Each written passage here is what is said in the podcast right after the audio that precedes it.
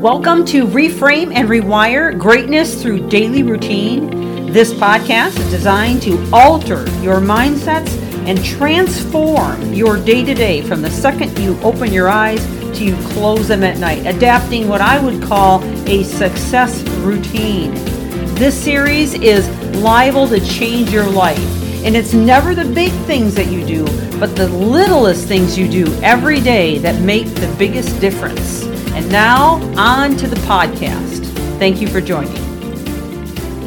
Welcome back to the podcast as we wrap up this series. We've been in it for quite a while.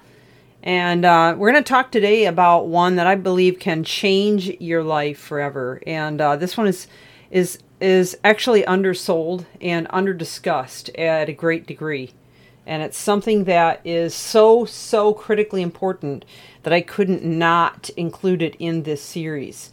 So I want to dive in and discuss this and hope that you are able to take away something that you can apply immediately and begin to see change. However, uh, before I dive into the material, I want to say a couple of things. And one is that this particular thing we're going to talk about today is not something you can just achieve in a day. It's not an event, it's a journey, but it is a critical piece to all of the habits that you must embrace in order to overcome adversity. And especially in today's society, more than ever, it's going to be important that you understand this.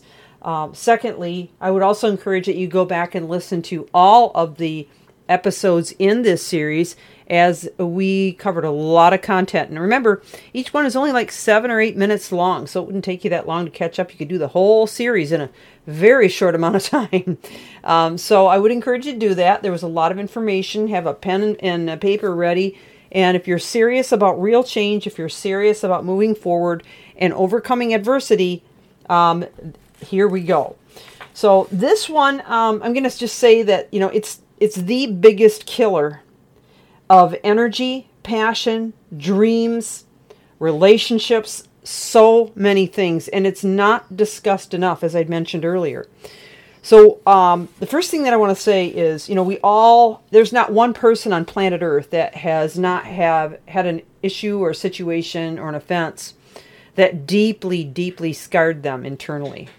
Uh, we all have that, and uh, my heart truly goes out to you for whatever you have suffered in terms of people or uh, organizations or you know culture that has done you wrong because the pain is real and it's it's caused so much chaos in the lives of people that I can't help but have a heart for you if you've gone through something. And I, I, only, I use the word if so lightly because I know all of us have something that we've been through that has been horrific. So I'm not making light of it, but here's what I want to say, okay? Um, forgiving a wrong, and this is, yep, you guessed it, it's about forgiveness. But hear me out, please. Forgiving a wrong does not mean that you forget or that the offender is absolved of the offense. Wrong is wrong. The pain you suffered is real. Additionally, the choice to forgive is always going to be yours in the end. So I hope you'll take the time to hear me out all the way through on this particular podcast and make a decision, a decision that could change your health, uh, your your longevity, your your your quality of life in so many ways. So I'm going to start by asking you a few questions that you I just want you to ponder. First of all, are you suffering emotionally, mentally because of this offense?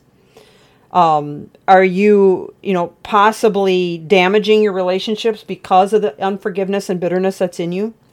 Could you be missing out on opportunities or life in your career due to the state of mind or health conditions that you brought on by the bitterness and unforgiveness? Um, it, could you be creating neural networks that are just making it even harder for you and eroding your perceptions about what your future actually could be? And finally, do you think the offender, whoever it is, whatever it is, is likely lying awake at night, unable to sleep, feeling tormented because you don't forgive them?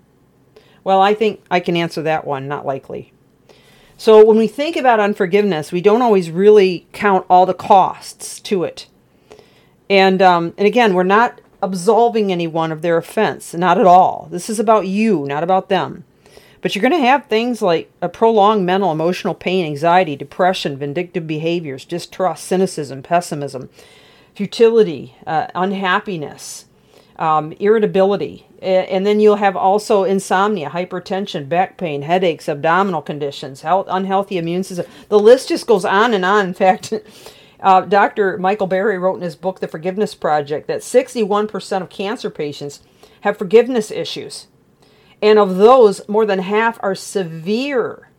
And he stated harboring negative emotions uh, with anger and hatred creates a state of chronic anxiety. So now I want you to think about is it really worth it to continue to hold on to it? Now, there's a four step journey to forgiveness, and I'm just going to touch on it. You can find it in my book, Reframe and Rewire, which kicked off this whole podcast years ago. And it starts on page 66. And, um, and, and it has all of this laid out for you. But basically, step one is to identify the hurt or offense. Who was it? What was it? How did you feel? How do you feel now?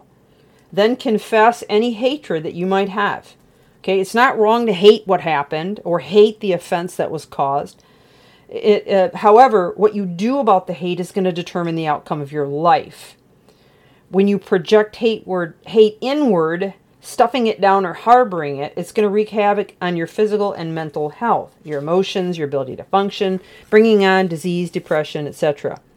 Projecting it outwardly will destroy healthy relationships, inflict harm on the world around us, etc., etc., right?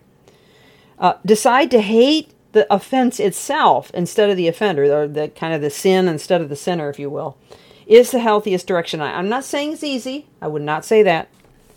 But then we need to acknowledge and relinquish control. And we need to say, even out loud, I refuse to be a victim. I choose to cancel a debt I cannot collect.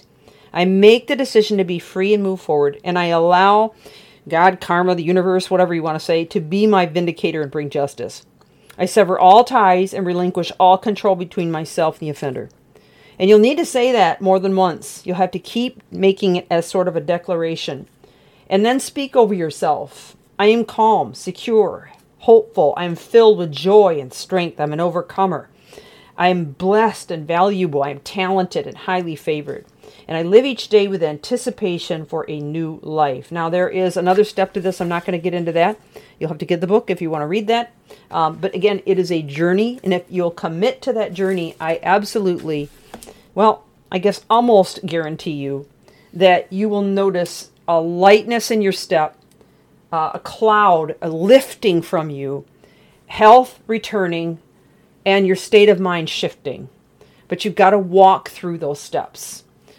So uh, my book is also available on audio. You can find it at audible.com if you prefer an audible version of the book. And there have been occasions in my podcast series where I have read portions of the book, so you might be able to find them that way too. So I just want to see you well. I want to see you healthy and thriving. That is the goal of my entire podcast. I invite you back as we bring on a brand new series the next time we're together. This is Michelle Steppas.